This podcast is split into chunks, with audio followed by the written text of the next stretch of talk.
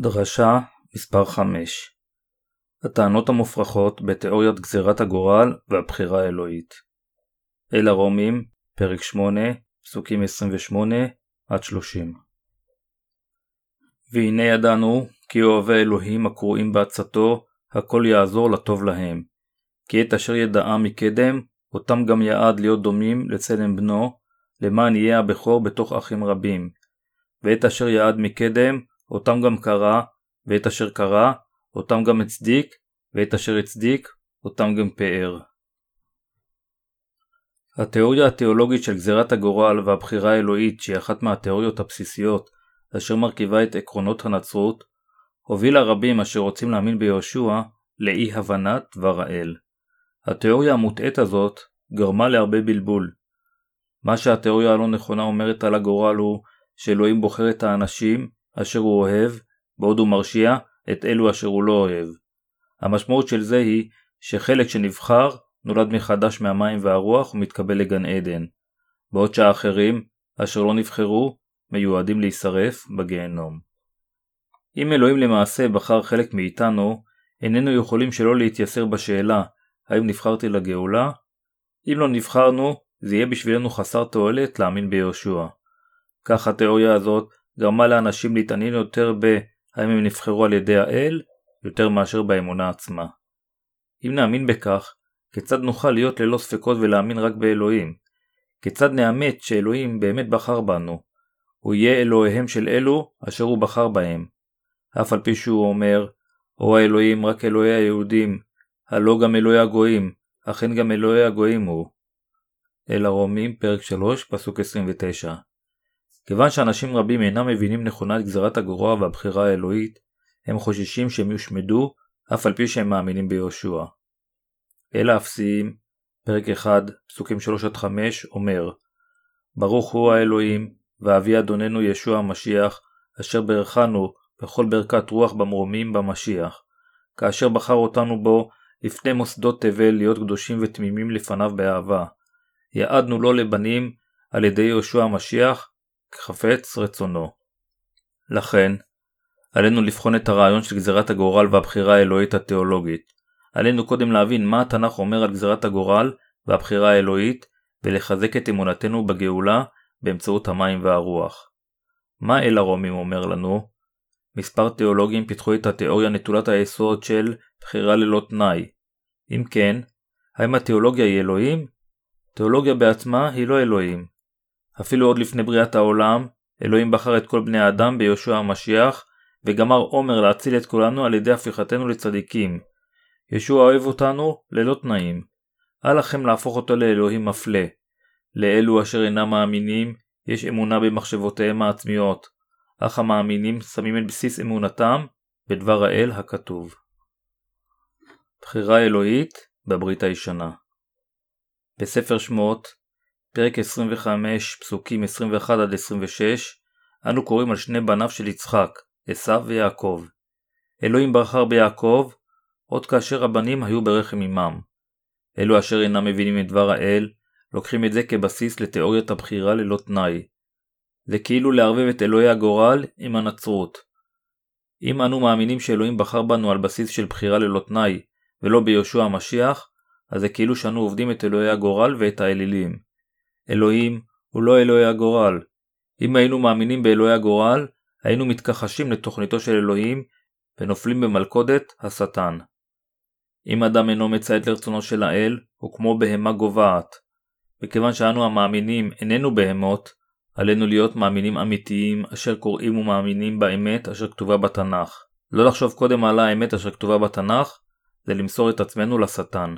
על מנת להיות בעלי אמונה אמיתית, עלינו לחשוב קודם על האמת אשר כתובה בתנ"ך ולנהוג על פי אמונתם של אלו אשר נולדו מחדש במשיח.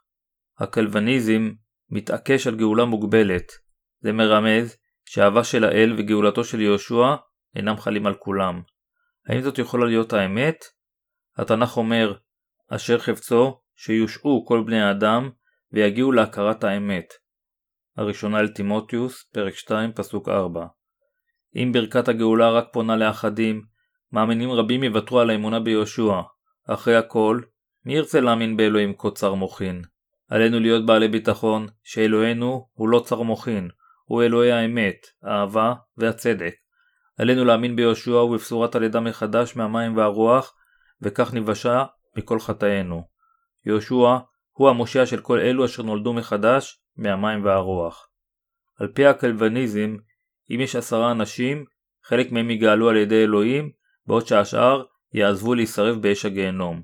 זה לא נכון. זה לא הגיוני להגיד שאלוהים אוהב אחדים ומשליך את האחרים. תארו לעצמכם שאלוהים נמצא כאן היום איתנו. אם הוא היה מחליט לבחור באלו אשר יושבים בצד ימין, בעוד הוא גומר עומר לשלוח את אלו אשר יושבים בצד שמאל לגיהנום, האם היינו נוהגים בו כאלוהים? האם אלו אשר לא נבחרו לא היו מרימים את קולם לאות מחאה? כל הברואים היו צועקים, כיצד יכול להיות אלוהים כל כך לא הוגן? בחירה ללא תנאי היא לא נכונה, כיוון שאלוהים בחר את כל בני האדם ביהושע המשיח. לכן, כל מי שנקרא על ידי אלוהים בשמו של יהושע, הוא נבחר. אם כן, למי אלוהים קורא אליו? הוא קורא לחוטאים, לא לצדיקים. אלוהים לא קורא לאלו אשר מחשיבים את עצמם כצדיקים. ברכת הגאולה של אלוהים היא לחוטאים ולאלו אשר מיועדים לגיהנום. בחירה, משמעותה שאלוהים קורא לחוטאים על מנת להופכם לבנים צדיקים. אלוהים הוא צדיק. אלוהים הוא צדיק, הוא לא האלוהים אשר אוהב רק את הנבחרים ללא תנאי. הוא קורא לחוטאים בשמו של המשיח. ללא הישועה דרך גאולתו של יהושע המשיח ומחילת החטאים שלו, כיצד היינו יכולים לדעת על אהבתו של אלוהים וגאולתו? לעולם, אל תהפכו אותו לאלוהים לא הוגן. נסו למצוא מה חסר כאשר תקראו אל האפסיים, פרק 1, פסוקים 3-5. ברוך הוא האלוהים ואבי אדוננו ישוע המשיח, אשר ברכנו בכל ברכת רוח במרומים במשיח, כאשר בחר אותנו בו לפני מוסדות תבל להיות קדושים ותמימים, לפניו באהבה. יעדנו לו לבנים על ידי ישוע המשיח כחפוץ רצונו. מה חסר? המילה החסרה היא ביהושע המשיח. בחירה ללא תנאי בקלוויניזם אינה מתאימה לדברי התנ"ך. התנ"ך אומר, כאשר בחר אותנו בו לפני מוסדות תבל. אלוהים בחר את כל בני האדם במשיח להיות נולדים מחדש מהמים והרוח. אלו שאינם יכולים שלא להיוולד חוטאים, יכולים להיגאל מחטאים ולהיות ילדיו. הוא כלל את כל בני האדם ברשימה של אלה הנגאלים, ובחר בהם ביהושע המשיח. בגלל תיאולוגים רבים המתעקשים על הבחירה ללא תנאי וטוענים שרק מעטים נבחרו, אנשים רבים נלכדו בתוהו ובוהו של דוקטרינה לא הגיונית. תיאולוגים שקרניים אלו אומרים שאלוהים בחר כמה, ואת האחרים הוא השליך באמצעות בחירה ללא תנאי. באותה האמת של דבריו היא שאלוהים בחר את כל החוטאים ביהושע. הרבה אנשים עקב אמונותיהם התפלות מרגישים קורבנות לדוקטרינה שאינה נכונה. אך אם נכיר בכך שאלוהים בחר להציל את כל בני אדם ביהושע ושמחילת החטאים מופנית לכל אלו המאמינים ביהושע, נוכל להינצל מכל חטאינו, להפוך לילדיו של אלוהים, להפוך לאנשים צדיקים, להיות בעלי חיי נצח ולהיות בטוחים שאלוהים הוא צדיק. הבחירה האלוהית בסיפור יעקב ועשיו בספר בראשית, פרק 25, פסוקים 19-28, עשיו ויעקב נאבקו בתוך רחמה של רבקה עמם. אלוהים אמר בבראשית, פרק 25, פסוק 23, ויאמר אדוני לה, שני גויים בבטנך, ושני לאומים ממאייך ייפרדו, ולאום אל אום יאמץ, ורב יעבוד צעיר. חוטאים הפכו מילים אלו לתיאוריית גזירת הגורל והבחירה האלוהית, והשאירו הרבה מאמינים ביהושע מבולבלים באשר לאם הם נבחרו או לא. כאשר הם מחשיבים את עצמם כנבחרים, הם חושבים שהם נגאלו ומאבדים עניין בלידה מחדש מהמים והרוח. הרעיון של בחירה מוחלטת הרחיקה הרבה אנשים אשר מאמינים ביהושע הרחק מהגאולה ודנה אותם לגיהנום. היא גם גרמה לאלוהים להיראות כלא הוגן. מכיוון שכל כך הרבה תיאולוגים מלמדים תיאוריות לא נכונות אשר נובעות ממחשבותיהם העצמיות, הרבה אנשים המאמינים ביהושע לא בטוחים ותוהים האם נבחרו או האם גאולתם נגזרה מלמעלה. מבין יעקב ועשיו, את מי בחר האל? הוא בחר את יעקב ביהושע המשיח. ואל הרומים, פרק 9, פסוקים 10-11, נאמר שאלוהים קרא ליעקב במקום לאחיו, אף על פי שהם היו ברחם של אדם אחד. עדיין לא נולדו, ועדיין לא עשו דבר טוב או רע. הסיבה שאלוהים בחר את יעקב הייתה לא בגלל מעשיו, אלא מכיוון שהוא נבחר. התנ"ך גם אומר לנו שיהושע בא לקרוא לחוטאים, ולא לאלו אשר חיים חיי הגנות. בני האדם, כצאצאיו של אדם הראשון, נולדים חוטאים. דוד אמר שהוא היה החוטא עוד בזמן שהוא היה ברחם אמו, ושהוא נולד לחטא. הן בעוון חוללתי, ובחטא יחמתני עמי. תהילים, פרק 51, פסוק 5. בן האדם נולד וחוטא בגלל חטאי אבותיו, כך שכל מי שנולד בעולם הזה, מבלי לדעת, הופך לחוטא, פועל כחוטא, ומניב פירות חטא. ילד אשר עדיין לא חטא שום חטא, הוא כבר חוטא, כיוון שהוא נולד עם זרע של חטא. יש לו מחשבות רעות, ניאוף, זנות ורצח בליבו. הוא נולד עם חטאי אבותיו. בן אדם הוא חוטא אפילו עוד לפני שהוא נולד. הסיבה שאלוהים עשה אותנו חלשים היא כדלקמן. בן האדם הוא יצורו של אלוהים, אך אלוהים תכנן לעשות אותנו, ילדיו, על ידי הצלתנו מהחטא. זוהי הסיבה שהוא אפשר לאדם הראשון לחטוא. כתוצאה מכך, כאשר בן האדם הפך לחוטא, אלוהים שלח את יהושע לעולם הזה, ואפשר לבנו היחיד לקחת את כל חטאי בני האדם באמצעות טבילתו. מטרתו של אלוהים הייתה לגאול את בני האדם באמצעות טבילתו של יהושע ודמו על הצלב, ולהעניק להם את הכוח להיות ילדיו על ידי האמונה ביהושע. הוא אפשר לאדם הראשון לחטוא תחת ההבטחה של שטיפת כל החטאים במשיח. חוטאים, המאמינים בדוקטרינה השקרית אומרים, תראה את יעקב ועשיו, הוא בחר אחד והשליך את האחר ללא תנאי. אלוהים לא בחר אותנו ללא תנאי, אלא בחר בנו ביהושע המשיח. עלינו רק לבדוק את הדברים הכתובים בתנ"ך. אל הרומים, פרק 9 פסוקים 10-12 אומר, ולא זו בלבד, כי כן היה גם ברבקה בהיותה הרע לאחד ליצחק אבינו, כי בטרם יולדו בניה, ועוד לא עשו טוב או רע, למען תקום עצרת אלוהים, לפי בחירתו, לא מתוך מעשים, כי אם כרצון הקורא. נאמר לה, כרב יעבוד צעיר. אלוהים בחר את יעקב ביהושע. יעקב היה מודל של חוטא לא ראוי ונטול צדיקות עצמית. אלא אפסי, פרק 1 פסוק 4, אומר שאלוהים בחר אותנו בו. ולמי אלוהים קורא? הוא קרא ליעקב, כיוון שיעקב ידע שהוא חוטא ולא צדיק לפני אלוהים, והסתמך על אלוהים. הוא קרא ליעקב בשמו של בנו היחיד יהושע, וגאל אותו עם בשורת המים והדם, כדי לעשות אותו ילדו. כך אלוהים קרא ליעקב, וברך אותו בגאולה. הוא קרא לחוטאים כדי לעשותם צדיקים באמצעות הגאולה ביהושע. זוהי תוכניתו של אלוהים. הדוקטרינה השקרית של הבחירה המוחלטת לאחרונה קראתי ספר המבוסס על סיפור של הבחירה ללא תנאי. צעיר אחד חלם חלום. אישה זקנה הופיעה בחלום ואמרה לצעיר להגיע למקום מסוים. כשהוא הלך לשם, האישה הזקנה אמרה לו שהוא נבחר על ידי האל. הוא שאל את האישה הזקנה, כיצד יכול להיות שאלוהים בחר בו, כאשר הוא אפילו לא מאמין באלוהים? היא אמרה לו, שאלוהים בחר בו ללא תנאי, למרות חוסר אמונתו. זה לא נכון. כיצד אלוהים יכול באופן שרירותי לדון חלק מהאנשים לגיהנום, ולבחור אחרים לגאולה? אלוהים בחר את כולם ביהושע. תיאוריית הבחירה התיאולוגית היא שקר, היא לא נכונה.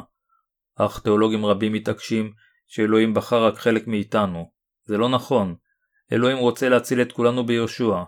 רק אלו אשר לא מאמינים בגאולת המים והרוח ביהושע, לא יגאלו. אלוהים הועיד את כל בני האדם לגאולה באמצעות בנו, יהושע, והתכוון לעשות אותנו ילדיו עוד אפילו לפני שהוא ברא את העולם. הוא תכנן להציל את כל בני האדם מכל חטאי העולם באמצעות גאולת יהושע המשיח.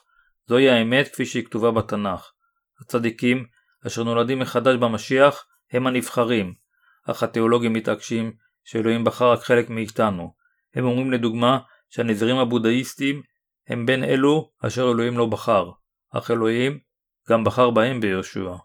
אם אלוהים בחר ללא תנאים אחדים בלי יהושע, לא היינו צריכים ללמד את הבשורה. אם אלוהים תכנן לבחור מישהו ללא יהושע, החוטאים לא היו צריכים להאמין ביהושע. כיצד אם כן דברי האמת, האהבה והגאולה שלו היו מתקיימים? האם הייתה איזושהי סיבה למשרתי האל ללמד את הבשורה בעולם הזה? האם זה הגיוני שאלוהים כבר בחר באופן מוחלט את הנגאלים ואת הנידונים לגיהנום ללא יהושע? הסיבה שאלוהים בחר את יעקב ביהושע, הסיבה שהוא אהב את יעקב ושנא את עשיו, הייתה שהוא כבר ידע עוד לפני שהם נבראו שיעקב יאמין ביהושע ושעשיו לא יאמין בו. יש חוטאים רבים בעולם הזה המאמינים ביהושע.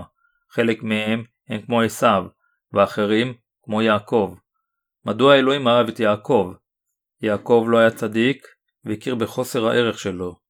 לכן הוא הודה בפני אלוהים שהוא חוטא, וביקש את חסדו. זוהי הסיבה שאלוהים גאל את יעקב. אך עשיו שמח יותר על עצמו מאשר על יהושע, ולא היה רעב לחסדו של האל. לפיכך, אלוהים אמר שהוא אהב את יעקב, ושונא את עשיו. זהו דבר האמת. אלוהים הועיד אותנו לגאולה ביהושע. כל מה שעל החוטאים לעשות, זה להאמין ביהושע, ואז האמת של אלוהים וצדקו יחדרו לליבם. אנו החוטאים איננו יכולים לעשות דבר מלבד להאמין בכל ליבנו בגאולה באמצעות ישוע. כל מה שעלינו לעשות זה להאמין בגאולה באמצעות יהושע. הדוקטרינה השקרית של התקדשות בהדרגה השטן מוליך שולל את החוטאים באמצעות תאוריית ההתקדשות הדרגתית, כך שהם אינם יכולים להיגאל מחטאיהם. המשמעות של התקדשות הדרגתית היא שהחוטאים הופכים בהדרגה לקדושים לאחר שמאמינים ביהושע. התיאוריה היא כזאת, החוטאים אינם יכולים להפוך לצדיקים אחת ולתמיד, אלא נושעים רק מהחטא הקדמון כאשר הם מאמינים ביהושע. חטאי היומיום נשטפים באמצעות תפילות יומיומיות של תשובה, והאדם מתקדש בהדרגה.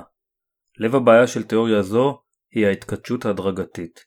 זה נשמע נפלא שהאדם יכול להאמין ביהושע ולהפוך בהדרגה לנוצרי קדוש יותר. תיאוריה זו הוליכה שולל הרבה נוצרים במהלך השנים, וגרמה להם להרגיש בטוחים. זוהי הסיבה מדוע יש כל כך הרבה נוצרים קדושים ממכם בנצרות. הם חושבים שיום אחד הם פשוט ישתנו ולא יחטאו יותר, אך הם חיים את חייהם כחוטאים, וישפטו לפני אלוהים כחוטאים לאחר מיתתם. קראו את המילים האמיתיות בתנ"ך, באל הרומים, פרק 8, פסוק 30. ואת אשר ידע מקדם, אותם גם קרא, ואת אשר קראם, אותם גם הצדיק, ואת אשר הצדיקם, אותם גם פאר.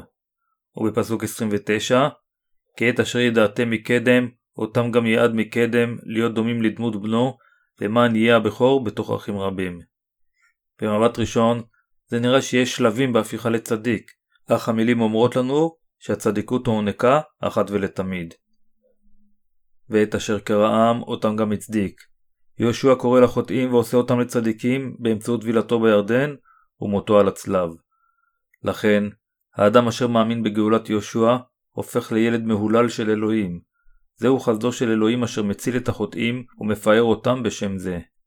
זה מה שאלוהים אומר לנו, אך חלק מהנוצרים אומרים לנו להסתכל באל הרומים פרק 8 פסוק 30. יש שלבים בלהפוך לקדוש. האם אין זה אומר שאנו משתנים בהדרגה? כך הם מטעים. הם אומרים לאנשים בזמן עתיד שהחוטאים יהפכו לצדיקים עם הזמן. אך התנ"ך מדבר לא בזמן עתיד, אלא בזמן עבר מושלם, שאנו נהפכנו לצדיקים אחת ולתמיד. יש הבדלים ברורים בין הרעיון של זמן העתיד לזה של זמן עבר מושלם. עלינו להאמין בצורה מלאה בתנ"ך. על פי מה שכתוב, אנו יכולים להפוך לילדיו של אלוהים אחת ולתמיד. זה לגמרי שונה מתיאוריית ההתקדשות ההדרגתית. תיאוריית ההתקדשות ההדרגתית אומרת שרק החטא הקדמון נמחל כאשר אנו מאמינים בישוע. היא מציעה שעלינו לנהל חיים דתיים ולעשות תשובה על חטאינו כל יום, כך שכאשר נעמוד בפני האל, נהפוך לצדיקים. כיוון שהרבה אנשים מאמינים בתיאוריה זו, הם נשארים עדיין חוטאים, אפילו לאחר שמאמינים בישוע. זוהי הסיבה מדוע תיאוריית ההתקדשות הרוחנית אינה נכונה. התנ"ך אומר לנו בבירור שאנו הופכים לצדיקים ולילדיו של אלוהים על ידי האמונה. בדיוק כפי שתינוקות באים לעולם, ילדיו של אלוהים מתקדשים ברגע שהם מבינים ומאמינים בגאולת יהושע. תאוריית ההתקדשות ההדרגתית השקרית נובעת משקרים. השחרור המוחלט מכל החטאים אל הרומים, פרק 8, פסוקים 1-2 אומר על כן, אין אשמה באלה אשר הם במשיח ישוע המתהלכים ולא כבשר כי אם לפי הרוח. כי תורת רוח החיים במשיח יהושע שחררה אותי מתורת החטא והמוות.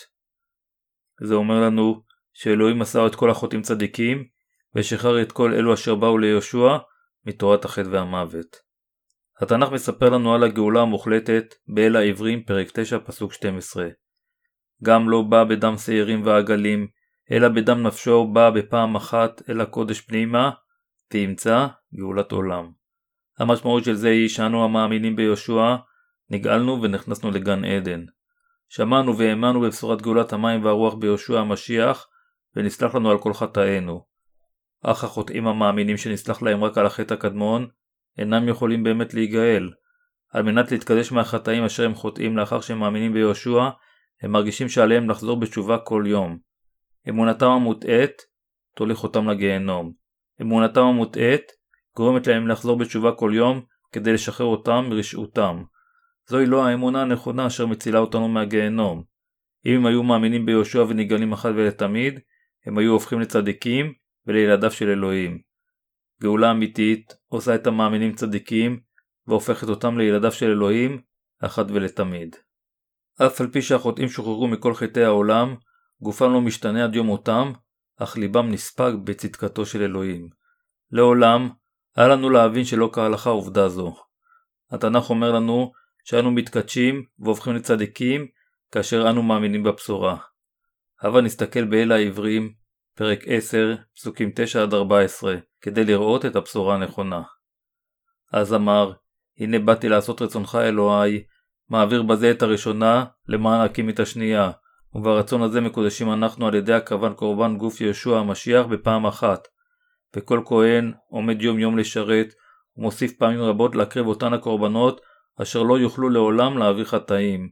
אולם זה, אחרי הקריבו זבח אחד על החטאים, ישב עד עולם לימין האלוהים. וחכו יחכה, עד כי יושתו אויביו אדום לרגליו, כי הוא בקורבן אחד, השלים לנצח את המקודשים. וברצון הזה, מקודשים אנחנו, על ידי הקרבת קורבן גוף יהושע המשיח בפעם אחת. שימו לב שזה כתוב בזמן הווה מושלם ולא בזמן עתיד. כדי להיות מקודש לחלוטין, בן האדם צריך להאמין בגאולת המים והרוח אשר יהושע נתן לנו. יהושע העניק אחת ולתמיד גאולה נצחית. אם נאמין בגאולתו הנצחית של יהושע, נהפוך לצדיקים אחת ולתמיד. התנ"ך אומר, היו שמחים בכל עת, התמידו בתפילה, הודו על הכל. הראשונה אל תסלוניקים, פרק 5, פסוקים 16-18. היו שמחים בכל עת. כיצד יכול להיות האדם שמח בכל עת? מי שקיבל ישועה נצחית אחת ולתמיד, יכול להיות שמח ללא סוף. מכיוון שהוא משוחרר מחטאים, הוא בטוח בהכרתו שיהושע לקח את כל חטאיו בירדן. הוא מצטנע לפניו ומודה לו על חסדו, ויכול כך לשמוח מבלי להפסיק. אשרי נשוי פשע כיסוי חטאה. אל הרומים, פרק 4, פסוק 7. פה, אין הכוונה שחטאיו של אדם מכוסים למרות שהם עדיין מתקיימים בליבו. ליבו נוקה, ויהושע שטף לחלוטין את כל חטאיו, והציל אותו אחת ולתמיד. הגאולה הנצחית הזאת מוזכרת בברית החדשה, כאשר יהושע הוטבל. הוא אמר, הניחה לי כי כן הווה לנו למלא כל הצדקה. מתי? פרק 3 פסוק 15. בדיוק, כפי ששה או כבש לקחו את חטאיו של האדם באמצעות הנחת הידיים בברית הישנה, ישוע לקח את כל חטאי העולם ותיאר את בני האדם בדרך היאה והמתאימה ביותר. כי כן הווה לנו למלא כל הצדקה, אמר יהושע. יהושע הוטבל בדרך ההולמת ביותר, לקח על עצמו את כל חטאי בני האדם, וכך הושיע אותנו. במתי, פרק 3 פסוק 15 כתוב, שיהושע לקח את כל חטאי העולם. צדקתו של אלוהים הושלמה. אל לנו לנסות להבין את הגאולה הנצחית, עלינו לקבל את זה כדבר השחרור שלו. אשרי נשוי פשע כיסוי חטאה. תהילים, פרק 32, פסוק 1. יהושע שטף את כל חטאי הלב והגוף, כאשר הוא הוטבל על ידי יוחנן המטביל בנהר הירדן. הוא נשפט על החטאים שאנו חטאנו בעולם המושחת והמקולקל הזה. לאחר שהוא לקח את כל חטאינו, הוא מת על הצלב. כל מי שמאמין בגאולת חטאים זו, יכול להפוך לצדיק ללא פגם, אחת ולתמיד. מכיוון שיהושע חי לנצח, כל מי שמאמין בגאולה במשיח, נשאר צדיק. אנו יכולים עתה לעמוד בביטחון לפני אלוהים ולהגיד, מה שלומך אלוהים? אני מאמין בבנך היחיד, ישוע המשיח, ואני גם בנך. תודה לך אבא, תודה לך על שקיבלת אותי כבנך. זה לא באמצעות מעשיי, אלא רק באמצעות אמונתי בלידה מחדש מהמים והרוח ביהושע. הושעת אותי מכל חטאי העולם הזה. אני מאמין במה שאמרת, כי כן הווה לנו למלא כל הצדקה. באמצעות טבילת יהושע וצלבו, הפכתי לבנך. אני כל כך אסיר תודה לך. האם העברתם את כל חטאיכם על יהושע? האם כל חטאיכם נלקחו על ידיו? התנ"ך אומר לנו שהודות לטבילת יהושע ולמותו על הצלב, החוטאים יכולים להתקדש רק על ידי האמונה בהם. הקשר בין טבילת יהושע לגאולה תארו לעצמכם אדם אשר חי כחוטא אף על פי שהוא מאמין ביהושע ומתפלל בכנסייה. אלוהים היקר, סלח לי בבקשה על החטאים אשר חטאתי שבוע שעבר. סלח לי על החטאים של שלושת הימים האחרונים. אלוהים, סלח לי על החטאים של היום. אני מאמין ביהושע. הבה נניח שחטאי היומיום של אדם זה כופרו על ידי תפילה זו, אך לאחר מכן הוא חוזר לחיי היומיום שלו וחוטא שוב, לכן הוא הופך שוב לחוטא. יהושע הפך לשה של אלוהים ולקח את חטאי כל החוטאים באמצעות טבילתו ופדה אותם על ידי כך שנצלב על הצלב. על החוטאים להאמין בדבר הבא על מנת להיגאל.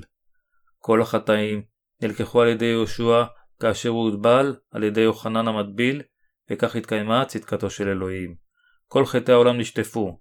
כל מי שמאמין באמת הזאת, נושע, כפי שכתוב במתי, פרק 3, פסוקים 13-17. כי כן, יהושע הוטבל על ידי יוחנן המטביל ונהיה למושיעם של כל המאמינים. בשורת האמת אומרת לנו שיהושע לקח את כל חטאי העולם אחת ולתמיד. אך התיאולוגיה השקרית אומרת לנו שאנו נגאלים כל יום. במה עלינו להאמין? האם נגאלנו אחת ולתמיד, או שמא אנו נגאלים כל יום? זה ברור שיהושע גאל אותנו אחת ולתמיד. האמונה הנכונה היא האמונה בגאולת המים והרוח, אשר גאלה אותנו אחת ולתמיד. אלה המאמינים שעלינו להיוושע כל יום, לעולם לא ייוושעו. עליהם לדעת שישועה אמיתית באה מהאמונה שיהושע גאל אותנו אחת ולתמיד באמצעות טבילתו ומותו על הצלב. כל מה שעלינו לעשות זה להעלות תודה לאלוהים ולהאמין בבשורה האמיתית. אך אלו אשר טועים באמונתם אומרים שאנו נגאלנו רק מהחטא הקדמון, שעלינו להיגאל כל יום מחטאי היומיום ושאנו יכולים להפוך בהדרגה לצדיקים. זה לא נכון. טבילת יהושע ומותו על הצלב השלימו את מחילת החטאים אחת ולתמיד. זוהי האמת. חטאינו הועברו על יהושע באמצעות יוחנן המטביל, ויהושע היה צריך למות על הצלב על מנת שניוושע. אמירת סלח לי, לאחר שאנו חוטאים, אינה תואמת את הצדק של אלוהים. תורת האלוהים אומרת ששכר החטא הוא המוות. עלינו לדעת שאלוהים הוא צדיק וקדוש. אלה המתפללים לאלוהים, אני מצטער, סלח לי בבקשה, לאחר שהם חוטאים, אינם מכירים את הצדק של אלוהים. הם מתפללים למחילה רק כדי להרגיע את מצפונם. האם זה בסדר שאדם שחוטא כל יום ישקיט את מצפונו על ידי כך שהוא מתחרט שוב ושוב על עבירותיו? הדרך היחידה לישועה היא האמונה בטבילת יהושע ודמו על הצלב. עלינו להאמין בכך בליבנו. זוהי הדרך היחידה שאנו יכולים להתחמק מדין האלוהים. הבה נחשוב עוד על גאולה מחטאים. אל העבריים, פרק 9, פסוקים 22 אומר וכמעט הכל יתואר בדם, על פי התורה, ואין כפרה בלי שפיכת דם. על פי תורת הצדק של אלוהים, חטאים צריכים להיות מתוארים עם דם, וללא שפיכת דם אין כפרה. זהו החוק הצודק של אלוהים. ללא תשלום חובות החטא, לעולם לא יכולה להיות כפרה. תורת האלוהים היא צדק. יהושע הוטבל על ידי יוחנן המטביל כדי לגאול אותנו החוטאים. הוא לקח את כל עבירותינו באמצעות טבילתו ודימם על הצלב כדי לשלם על כל חטאינו. הוא שילם למעננו את חובות החטאים. במתי, פרק 3, פסוק 15, כאשר יהושע הוטבל בדרך ההולמת ביותר, הוא שטף את כל החטאים באמצעות טבילתו, ומת על הצלב כדי לגאול אותנו מכל חטאי העולם. לבקש את מחילתו כל יום זה כמו לבקש ממנו לקחת את חטאינו ולמות כל פעם מחדש. עלינו להבין באמת את תורתו הצודקת של אלוהים. יהושע אינו צריך למות כל פעם מחדש כדי להושיענו מחטאינו. אלוהים מחשיב כהכי חצופים את אלו אשר מאמינים ביהושע ומבקשים שוב ושוב מחילה על חטאי היומיום. חצופים טיפשים אלו, הם מבקשים מבני, יהושע, להתאבל בפעם השנייה ולמות שוב על הצלב. הם מאמינים בגאולת יהושע ועדיין קוראים לעצמם חוטאים. אני אשפוט אותם על פי תורתי הצודקת ואשלח את כולם לגיהנום הבוערת. האם אתם רוצים להרוג את בני היחיד פעמיים? אתם מבקשים ממני להרוג שוב את בני בגלל חטאי היומיום שלכם. כבר הרגתי פעם אחת את בני היחיד כדי להושיע אתכם אחת ולתמיד מכל חטאי העולם. אל תעוררו את חמתי על ידי בקשת סליחה של חטאי יומיום שוב ושוב. האמינו רק בבשורת הגאולה של המים והרוח. יהושע אומר לאלו שנשארו חוטאים שעליהם ללכת לכנסייה היכן שהבשורה האמיתית נדרשת, לנטוש את האמונה השקרית ולקבל את הגאולה על ידי התגברות על השקר בעזרת אמונה. עכשיו זה הזמן בשבילכם להיוושע על ידי כך שתאמינו בלבכם. האם אתם מאמינים? התוצאה של אמונה במעשים ולא באמת. אפילו החוטאים אשר מאמינים ביהושע מבלי שנגאלו, יכולים לזהור באור בהיר במשך 3 עד 5 שנים. בתחילה הם נלהבים, אך עם הזמן אמונתם פוחתת. אם אינכם מאמינים ביהושע באמצעות מעשיכם, גם ההתלהבות שלכם תיעלם בקרוב. העברים אינם יכולים לראות, לכן הם מסתמכים על החושים האחרים וצוברים ידע בדרך זו. כשהם מרגישים בדמעה יורדת, הם טועים ומחשיבים אותה לסימן הגאולה. גאולה אמיתית היא לא רגש. העברים הרוחניים מבקשים לשווא לחדש את אהבתם הראשונית על ידי ביקור בכנסי התעוררות, אך הם אינם מסוגלים לחדש את הרגשתם. באותו אופן, אי אפשר להשיג את מחילת החטאים. אם היו מאמינים מההתחלה בצורה מדויקת, ככל שהזמן היה חולף, המחילה וחסדו היו מאירים בצורה יותר בהירה. אך מחילה שאינה אמיתית זוהרת רק בהתחלה, ומאבדת את זוהרה לאחר מכן. הזוהר של ההתלהבות נעלם תוך זמן קצר, כיוון שהעברים הרוחנים נכשלו, כשלא האזינו מלכתחילה לבשורה הנכונה.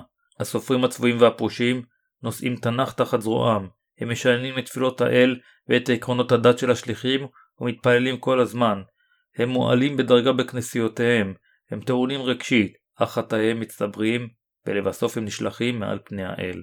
מבחוץ הם מתעטפים בלהט דתי, אך מבפנים ליבם נרקב עם חטאים. זוהי התוצאה של אמונה דתית המבוססת על מעשים ולא על אמונה באמת. אנו הופכים לצדיקים על ידי האמונה. הבה נקרא באל העברים פרק 10 פסוקים 16-18 זאת הברית אשר אכרות איתם אחרי הימים אמר אדוני נתתי את תורתי בקרבם ועל ליבם אכתבנה ולעוונם ולחטאתם לא אזכור עוד. והנה באשר נסלחו החטאים אין עוד קורבן עליהם. עתה כאשר נגאלנו באמצעות מי טבילת יהושע ודמו על הצלב איננו צריכים יותר לכפר על חטאינו ייתכן שזה יישמע מוזר כאשר אתם שומעים זאת בפעם הראשונה, אך זה בהתאמה לדברי התנ"ך. האם אלו דברי אנוש? התנ"ך הוא דוכן השופט והמטוטלת לעמידת כל הדברים. אחרי הימים נתתי את תורתי בקרבם ועל ליבם אכתבנה. כיצד אתם מרגישים לאחר שנגאלתם? עתה, כשלבכם משוחרר מחטאים, אתם מרגישים רעננים. הפכתם לאנשים צדיקים ואתם יכולים לחיות באור. אלוהים אומר באל העברים פרק 10 פסוק 17 ולעוונם ולחטאתם לא אזכור עוד. הוא אומר לנו שהוא לא יזכור יותר את העוונות והחטאים של הנגאלים. מדוע? כיוון שיהושע הוטבל בדרך המתאימה ביותר. כי כן. לאחר לקיחת כל החטאים, יהושע נשפט בשם אלה המאמינים בו. עתה, שהוא שילם על כל חטאינו, יכול להיות שאנו נזכור אותם, אך אל לנו להרגיש אשמה עליהם. איננו צריכים למות על חטאינו יותר, כיוון שיהושע לקח את כל החטאים ודימם על הצלב למעננו.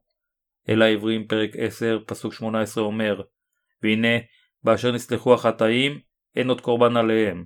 המשמעות של זה היא שהוא מחק את כל חטאי העולם ואלו אשר נולדו מחדש ביהושע אינם צריכים יותר להקריב קורבן חטא. או אלוהים, סלח לי בבקשה, הסיבה שאני עדיין חי בצער היא שעדיין לא נושעתי. אני נוצרי, אך ליבי רקוב מחטאים. איננו צריכים להתפלל כך.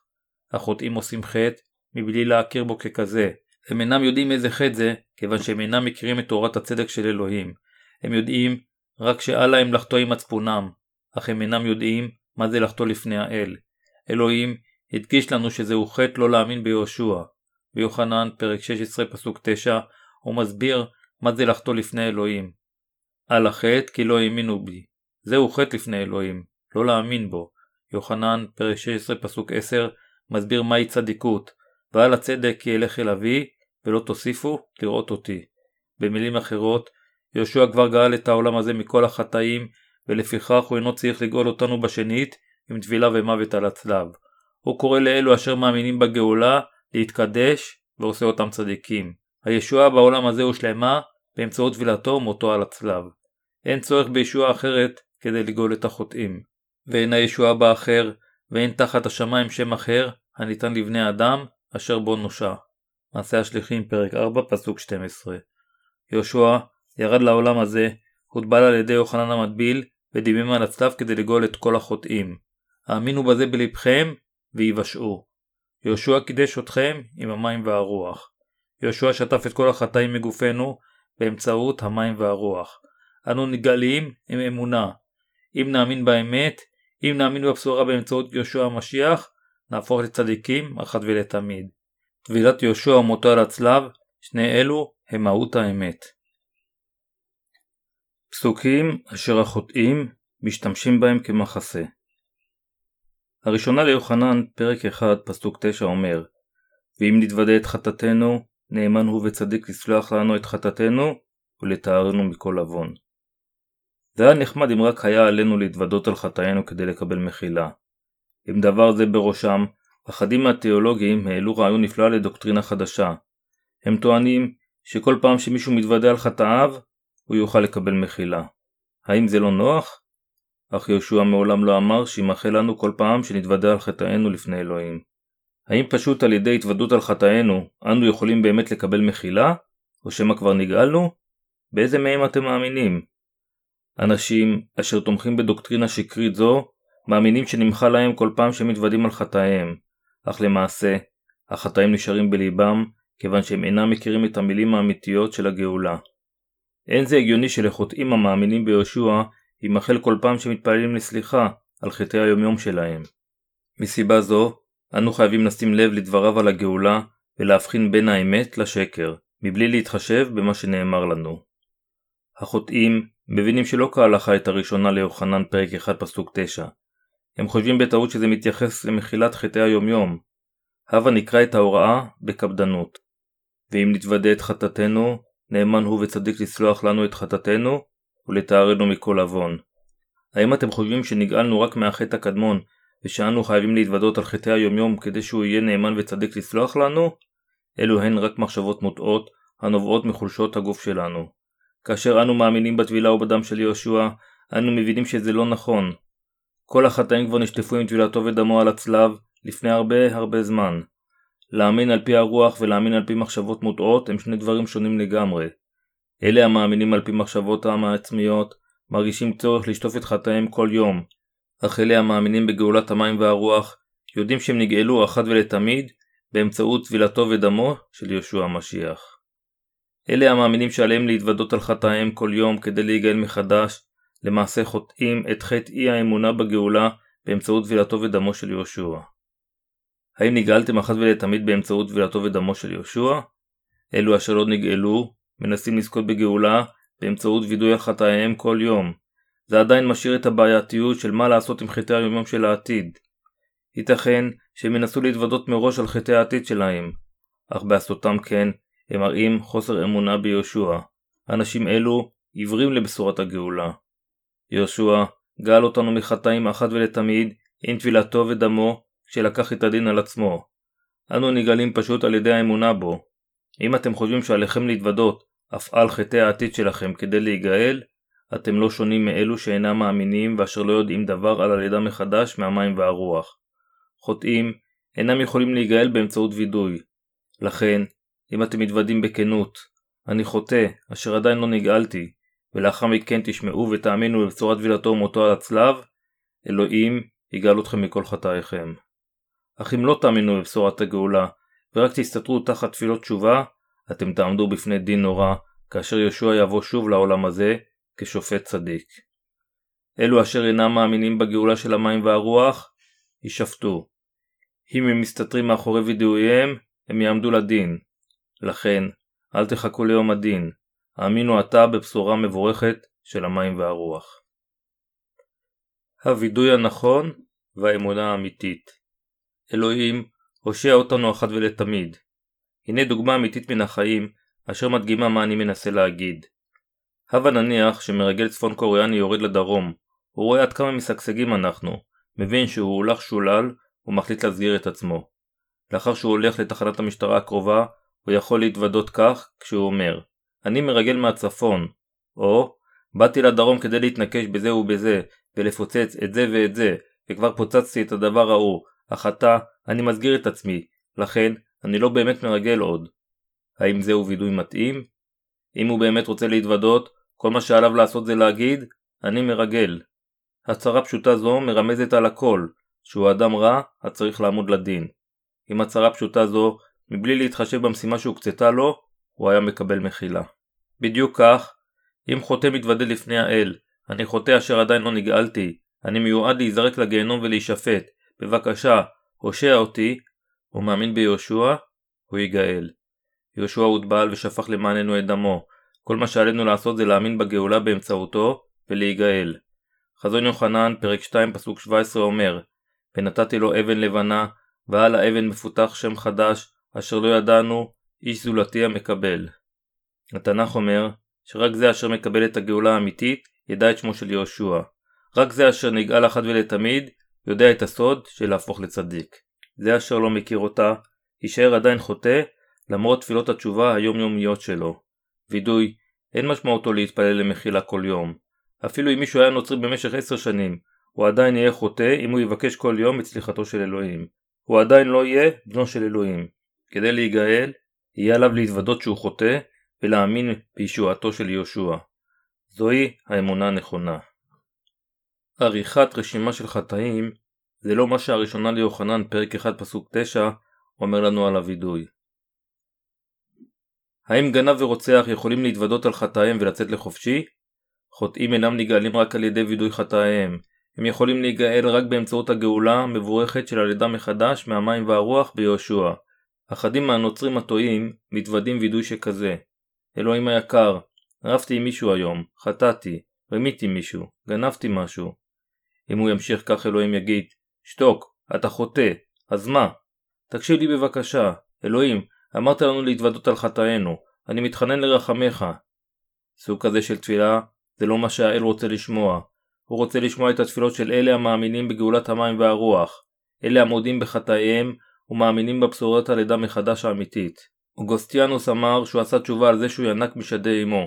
הוא חשב שסוג כזה של וידוי יוביל אותו למלכות שמיים. אנו יכולים רק לצחוק על כך.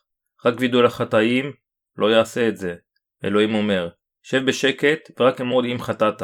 אם חטאת, הפסק לדבר על כך. האמנת שלא כהלכה עד עכשיו, לכן לך לכנסייה היכן שהאמת נלמדת. האמן בבשורת הגאולה בדרך ההולמת ותיגאל. אם לא, אני אבוא ואשפוט אותך. תפילות תשובה למחילה ודברים אחרים המנסים לגאול באמצעות וידוי מצביעים על הולכת שולל ואמונה לא נכונה. כתוב בראשונה ליוחנן פרק 1 פסוק 9 שכאשר אנו מודים בכל חטאינו, בשורת המים והדם תגאל אותנו מכל החטאים. סורו ממני לחוטאים הנוצרים יש אמונה מוטעית והם פועלי אבן לפני יהושע. והיה ביום ההוא יאמרו רבים אלי אדוננו אדוננו הלא בשמך ניבאנו ובשמך גירשנו שדים ובשמך עשינו גבורות רבות אז אענה בם לאמור מעולם לא ידעתי אתכם סורו ממני פועלי האבן. מתי? פרק 7 פסוקים 22-23 תארו לעצמכם שאחד שמאמין בשקר מת. הוא עומד לפני אלוהים ואומר מה שלומך יהושע? נראית כל כך יפה כאשר חשבתי עליך שם למטה, אך פה למעלה אתה נראה אף יותר יפה. תודה לך יהושע, הושעת אותי. אני מאמין שאתה רואה אותי כחף מחטא, אף על פי שיש לי חטא בלב. באתי לכאן כיוון שהבטחת לקחת אותי לגן עדן. עתה אני אלך לשם היכן שהפרחים פורחים במלוא תפארתם. להתראות, ואני מקווה לראות אותך בסביבה. הוא מתחיל ללכת לכיוון הגן, אך יהושע עוצר אותו. חכה, הבה נראה אם לאיש זה יש חטא בליבו. האם אתה חוטא? כמובן שיש לי חטא. אך האם לא האמנתי בך? האם יש בך חטא אף על פי שאתה מאמין בי? כמובן שיש לי חטא. מה? יש בך חטא? הביאו לי את ספר החיים.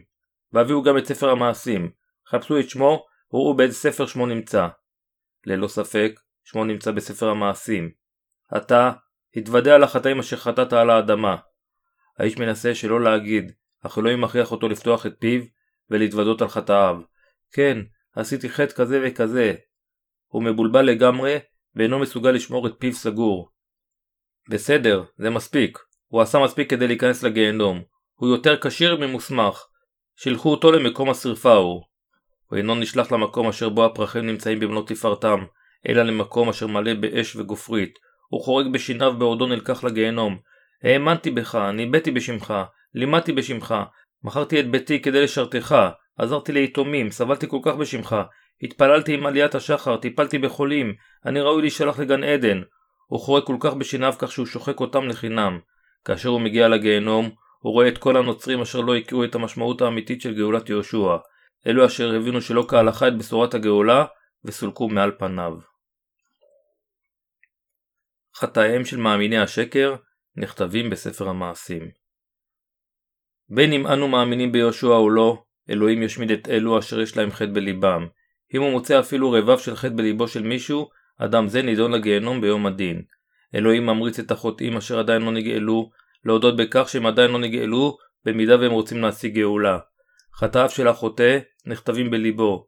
ייתכן שאלו אשר נולדו מחדש מהמים והרוח יזכרו את חטאיהם, אך החטאים נמחקו מליבם, הם הצדיקים. אך לאלה אשר לא נולדו מחדש, יש חטא בליבם, לכן הם חוטאים לפני אלוהים. כל פעם שהם קוראים ברך כדי להתפלל, חטאיהם מפרידים בינם לבין האלוהים, ומונעים ממנו לשמוע את תפילותיהם. הם מתפללים על כך ועל כך, אך חטאיהם נשארים. לבסוף הם מתוודים על חטאיהם, מתחרטים על עבירות אשר הם עשו לפני 10 שנים, לפני 11 שנים ואפילו לפני 20 שנה. האם הם באמת צריכים לחזור בתשובה שוב ושוב בתפילותיהם? מדוע הם עושים את זה? הם אינם רוצים לנהוג כך, אך כל פעם שהם מתפללים, הם נזכרים שהם אשמים לפני אלוהים. לכן הם מרגישים שעליהם לכפר על חטאיהם לפני שהם מתפללים בכובד ראש. אלוהים כתב את חטאיהם בעת ברזל על לוח ליבם, כך שחטאיהם לעולם לא יכולים להימחק. כתוצאה מכך, הם מרגישים שעליהם להתוודות על חטאיהם כל פעם שהם באים לפני האל. לכן אלה המאמינים רק במחזית מהבשורה המושלמת של יהושע, חיים את חייהם בייסורים כחוטאים, וסופם יהיה גיהנום.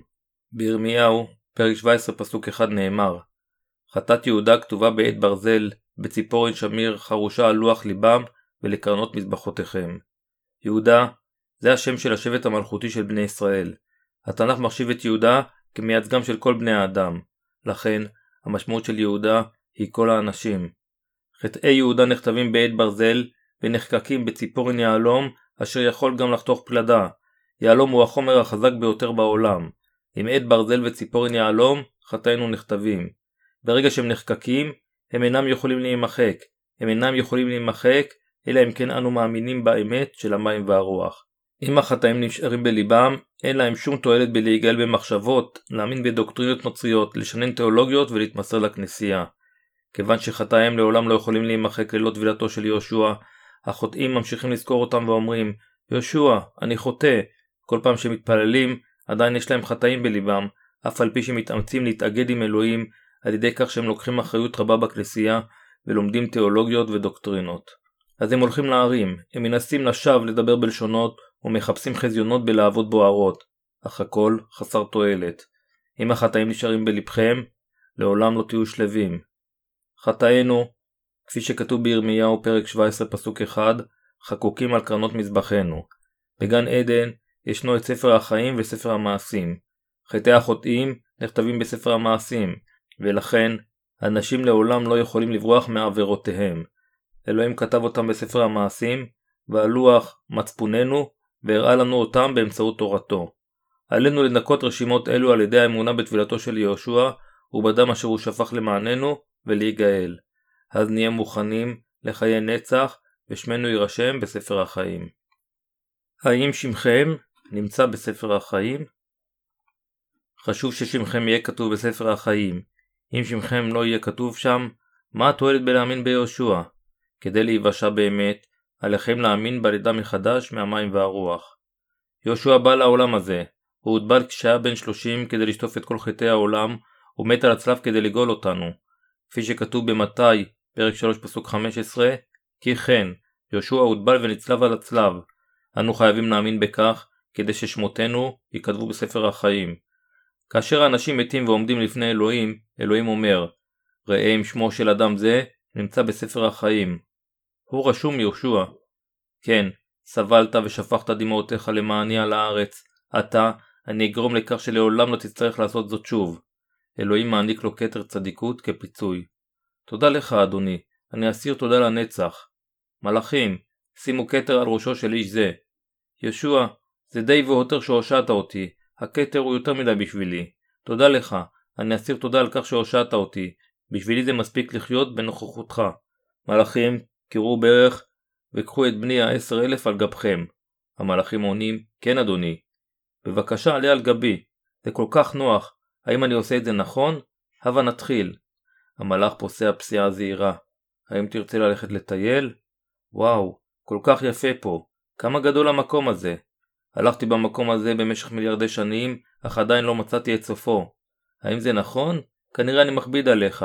אתה יכול להוריד אותי עכשיו. האנרגיה שלנו לעולם אינה נגמרת כאן. תודה לך, אבל אני רוצה לעמוד על הקרקע של מלכות שמיים. עכשיו, היכן הם כל הצדיקים אשר הגיעו לכאן לפניי? הם נמצאים שם. הבה נלך לשם. הללויה.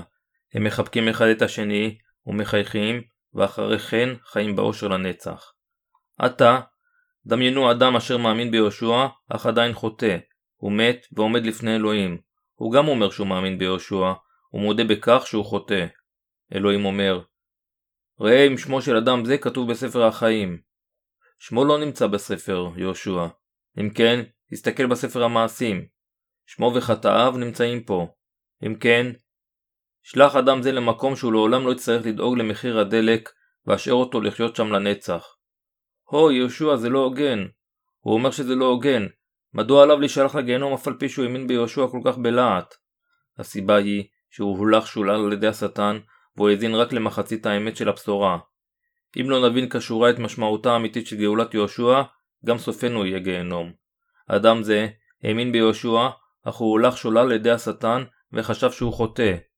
אם הוא היה שומע את הגאולה האמיתית, הוא היה מבין שאמונתו היא לא נכונה.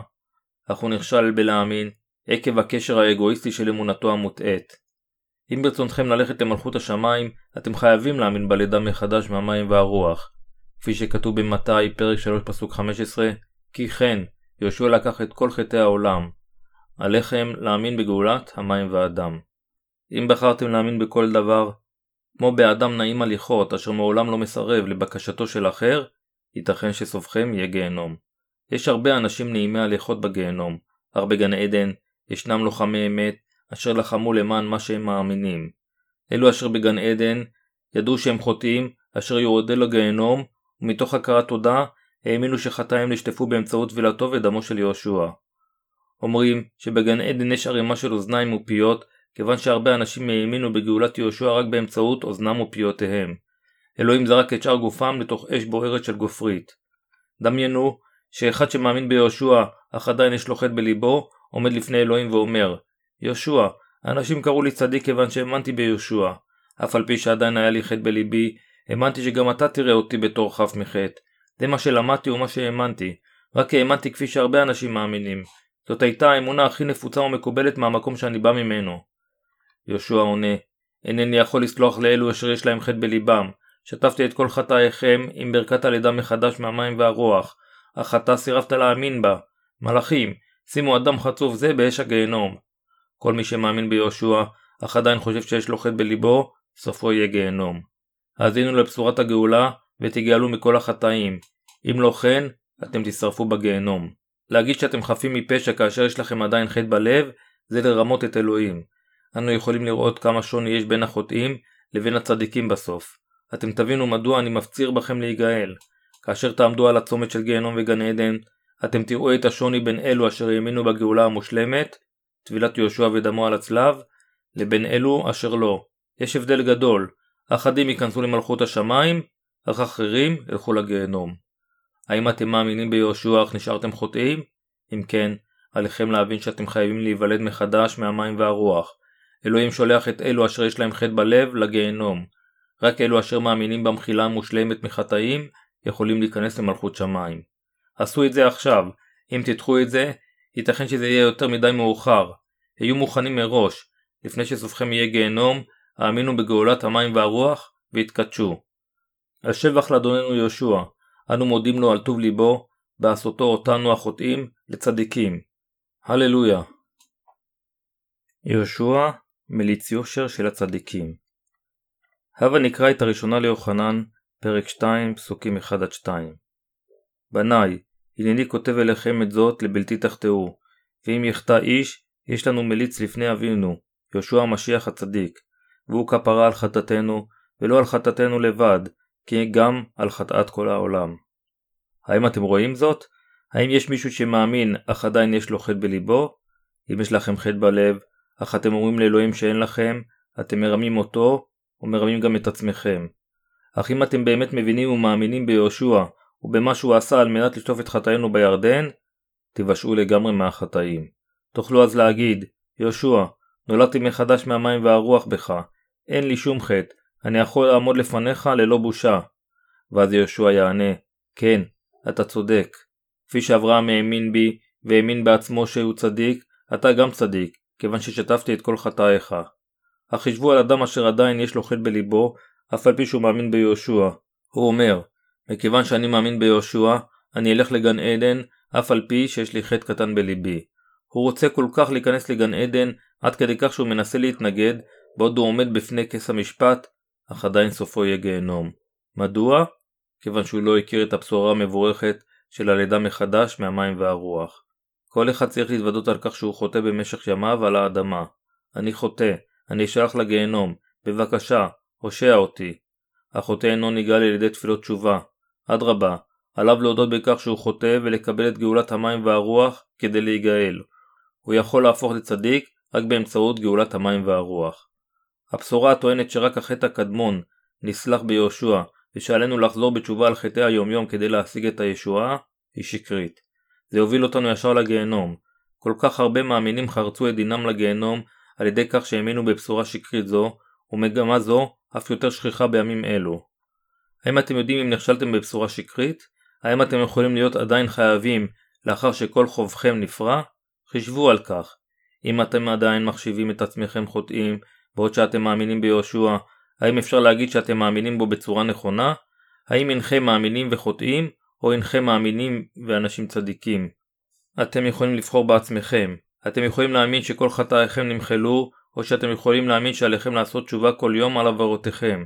בחירתכם תקבע אם תלכו לגיהנום או לגן עדן. עליכם לשים לב למטיפים אשר מספרים לכם על הבשורה האמיתית.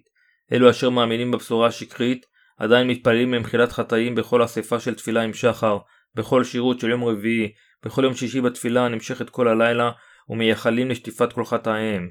יהושע, חטאתי, חטאתי בשבוע הזה, הם אומרים. ואז הם נזכרים בחטא אשר עשו שנה לפני כן, ומתפללים שוב למחילתו. זהו זלזול בבשורה המבורכת של הלידה מחדש מהמים והרוח. חטאינו חייבים להיות משולמים בדם. אל העברים פרק 9 פסוק 22 אומר, ואין כפרה בלי שפיכת דם. אם אתם חושבים שיש לכם חטאים, אתם מבקשים ממנו שוב ושוב לשפוך את דמו למענכם? אלו אשר לא מאמינים בגאולה המושלמת, אשמים בהפיכת גאולתו של יהושע לשקר. הם למעשה טוענים שיהושע לא גאל אותנו אחת ולתמיד, ושהוא שקרן. כדי להיגאל ביהושע, עליכם להאמין באמת של גאולת המים והרוח.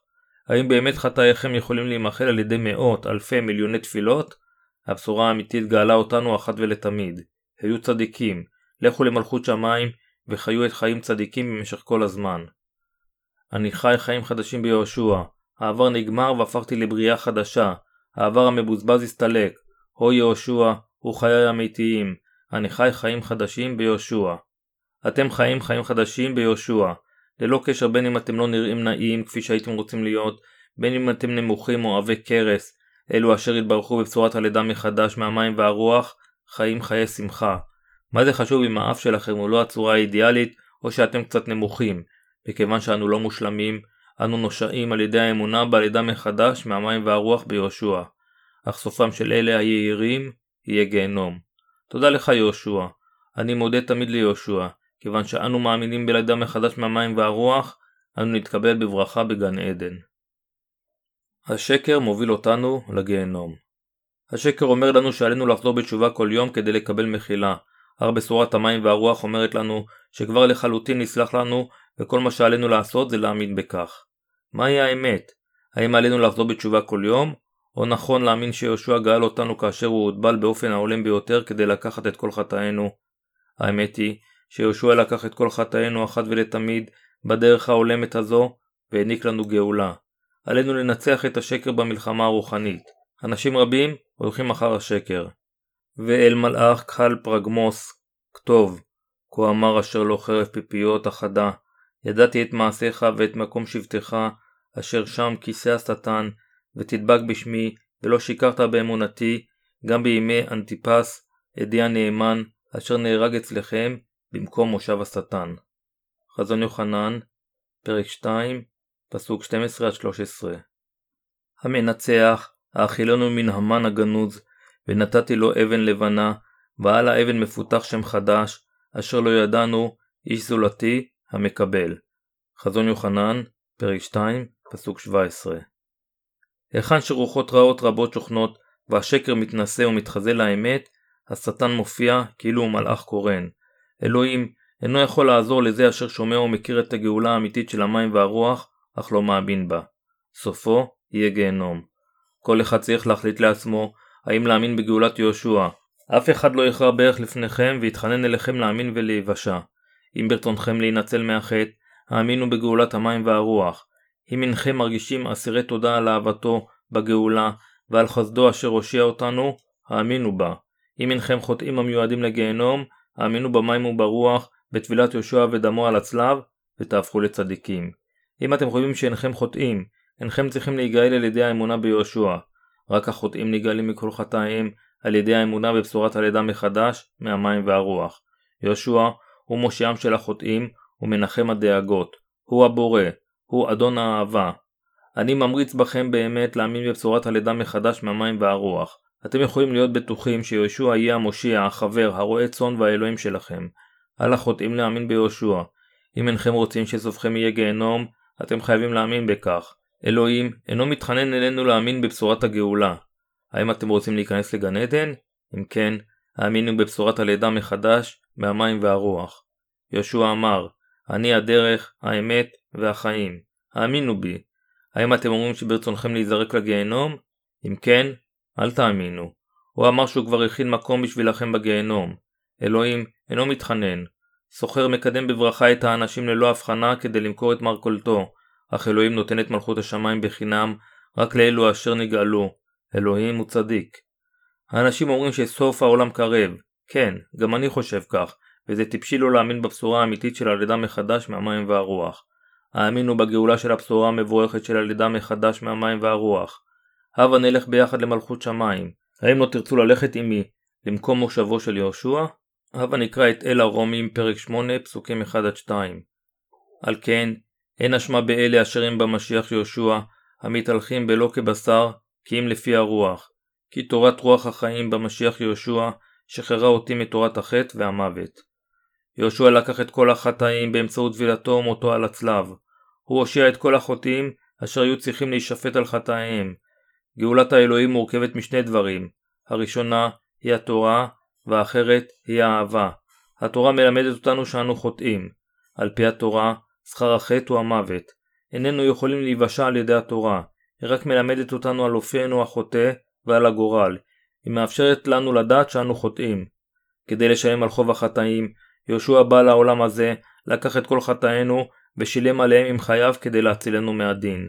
זוהי אהבתו של אלוהים, אשר גאלה אותנו מכל החטאים. אנו חייבים לנצח את השקר. אלוהים העניק את ברכת הלידה מחדש מהמים והרוח לאלו אשר מתגברים על השקר. אנו נגאלנו על ידי האמונה ביהושע, ועל ידי אמונתנו בדבריו, אנו משיגים צדיקות ומבינים את האמת. האמינו באמת של הלידה מחדש מהמים והרוח בלבכם, ותיוושעו.